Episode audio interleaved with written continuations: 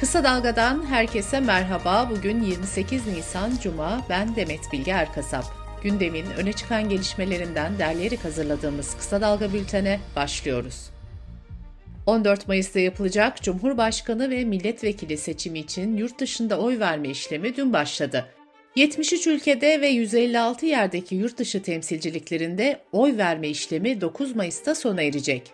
Gümrüklerde ise 14 Mayıs'a kadar oy kullanılabilecek. Yurt dışında 3 milyon 416 bin 98 seçmen bulunuyor. Yurt dışında ilk kez oy kullanacak seçmen sayısı ise 277.646. Yurt dışında oy kullanma işleminin sona ermesinin ardından oylar Yüksek Seçim Kurulu'nun belirlediği yöntemlerle yüksek güvenlik altında diplomatik kuryelerle Türkiye'ye getirilecek. Cumhurbaşkanı seçiminde yurt dışında ve gümrük kapılarında kullanılan oylar adayların genel oylarına doğrudan yansıyor. Bu oylar adayların Türkiye'de aldığı toplam oylara ekleniyor. Yurt dışındaki geçerli oylar milletvekili seçiminde ise Türkiye'deki illerin seçmen sayısı ile partilerin aldıkları oy oranlarına göre il seçim çevrelerinde orantılı biçimde dağıtılıyor.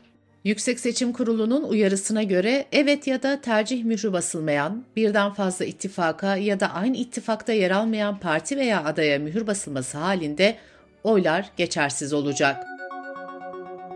Cumhurbaşkanı Recep Tayyip Erdoğan'ın rahatsızlığıyla ilgili sosyal medyada ortaya atılan kalp krizi geçirdi ve hastaneye kaldırıldı şeklindeki iddialar İletişim Başkanlığı tarafından yalanlandı. İletişim Başkanı Fahrettin Altun, Erdoğan'ın sağlıklı ve görevinin başında olduğunu söyledi. Akkuyu Nükleer Güç Santrali ilk nükleer yakıt getirme töreni dün yapıldı. Törene daha önceden açıklandığı gibi Cumhurbaşkanı Erdoğan ve Rusya Devlet Başkanı Putin online olarak bağlandı. Bu arada Akkuyu protesto edenlere izin verilmedi. Tip milletvekili adayı Hakan Güneş'le birlikte bazı aktivistler gözaltına alındı. Millet İttifakı'nın Cumhurbaşkanı adayı ve CHP Genel Başkanı Kemal Kılıçdaroğlu, Yüksek Seçim Kurulu'na ve Anadolu Ajansı'na güvenmediklerini, bir buçuk yıldır seçim güvenliği için çalıştıklarını söyledi. Kılıçdaroğlu, CHP'nin seçim sandıklarına ilişkin önlemler aldığını, sandık görevlilerine de eğitim verildiğini belirtti. CHP lideri sözcüye yaptığı açıklamada şu bilgileri aktardı. Sayım olduğu zaman dışarı çıkmayacaklar, sigara içeceğim, yemek yiyeceğim asla olmayacak. Tutanaklar dikkatli bir şekilde bakılacak. Tutanaklar baştan imzalanmayacak. İmzalandıktan sonra da cep telefonuyla çekilecek ve genel merkeze gönderilecek. Seçimlere sayılı günler kalırken iktidar kanadından tepki çeken açıklamalar geldi. Adalet Bakanı ve Şanlıurfa AKP milletvekili adayı Bekir Bozdağ, seçim sonuçlarına ilişkin tepkilere neden olan bir açıklama yaptı. Seçim akşamı Türkiye'nin iki fotoğrafla karşılaşma ihtimali olduğunu belirten Bozdağ şunları söyledi.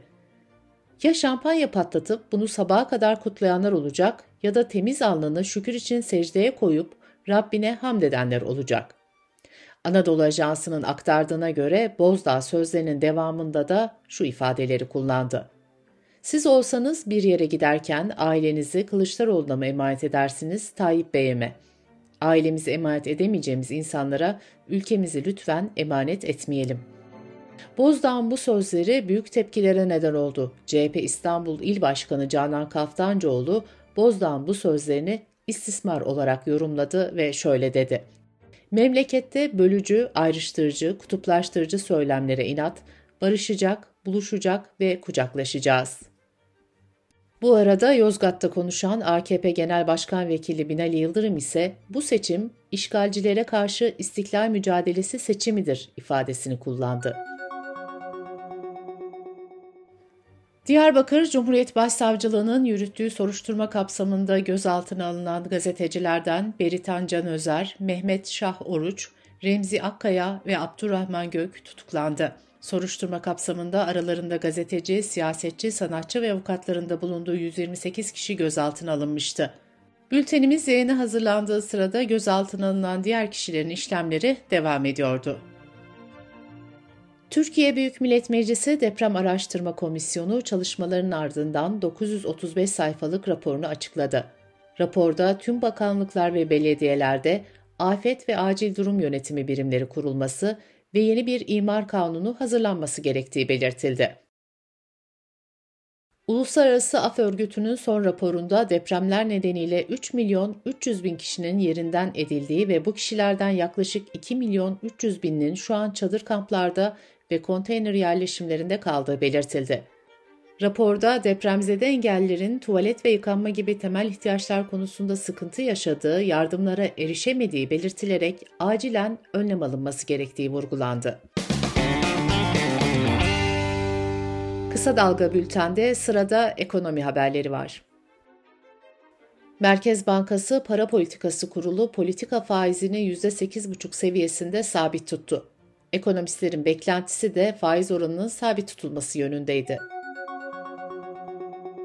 Ekonomik Güven Endeksi Mart ayında 98.8 iken Nisan ayında %3,5 oranında artarak 102.2 değerini aldı.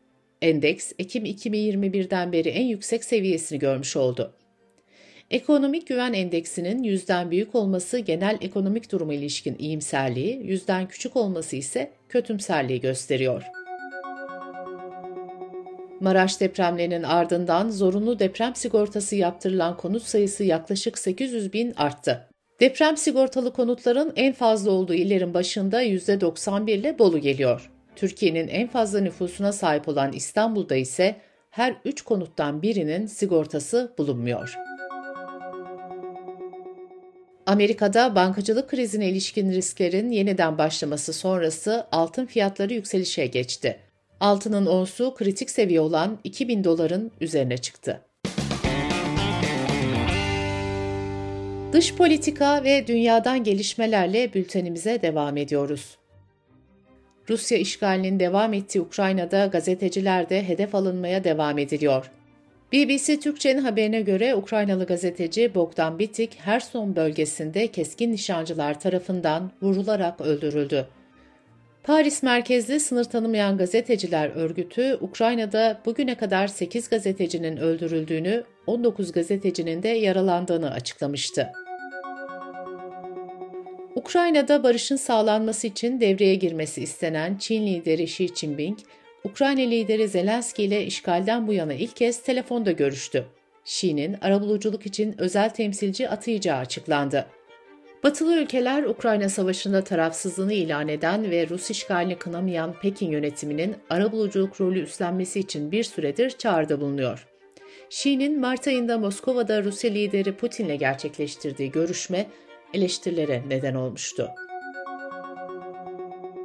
New York'ta Birleşmiş Milletler Merkezi'nde düzenlediği basın toplantısında konuşan Rusya Dışişleri Bakanı Lavrov, Avrupa Birliği'nin Rusya'yı kuşatma hedefinin giderek daha saldırgan hale geldiğini ve artık AB ile NATO arasında çok az fark kaldığını söyledi. Lavrov, Avrupa Birliği'nin askeri örgüt haline geldiğini iddia etti.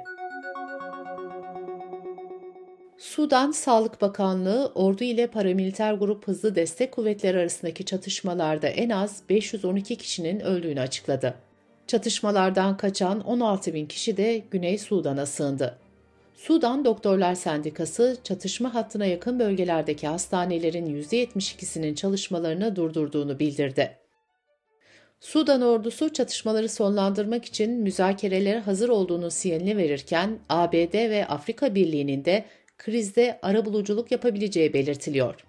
Sudan'da ordu ile HDK arasında paramiliter yapının tamamen orduya katılmasını öngören askeri güvenlik reformu konusunda başlayan anlaşmazlık büyümüş ve 15 Nisan'da çatışmaya dönüşmüştü.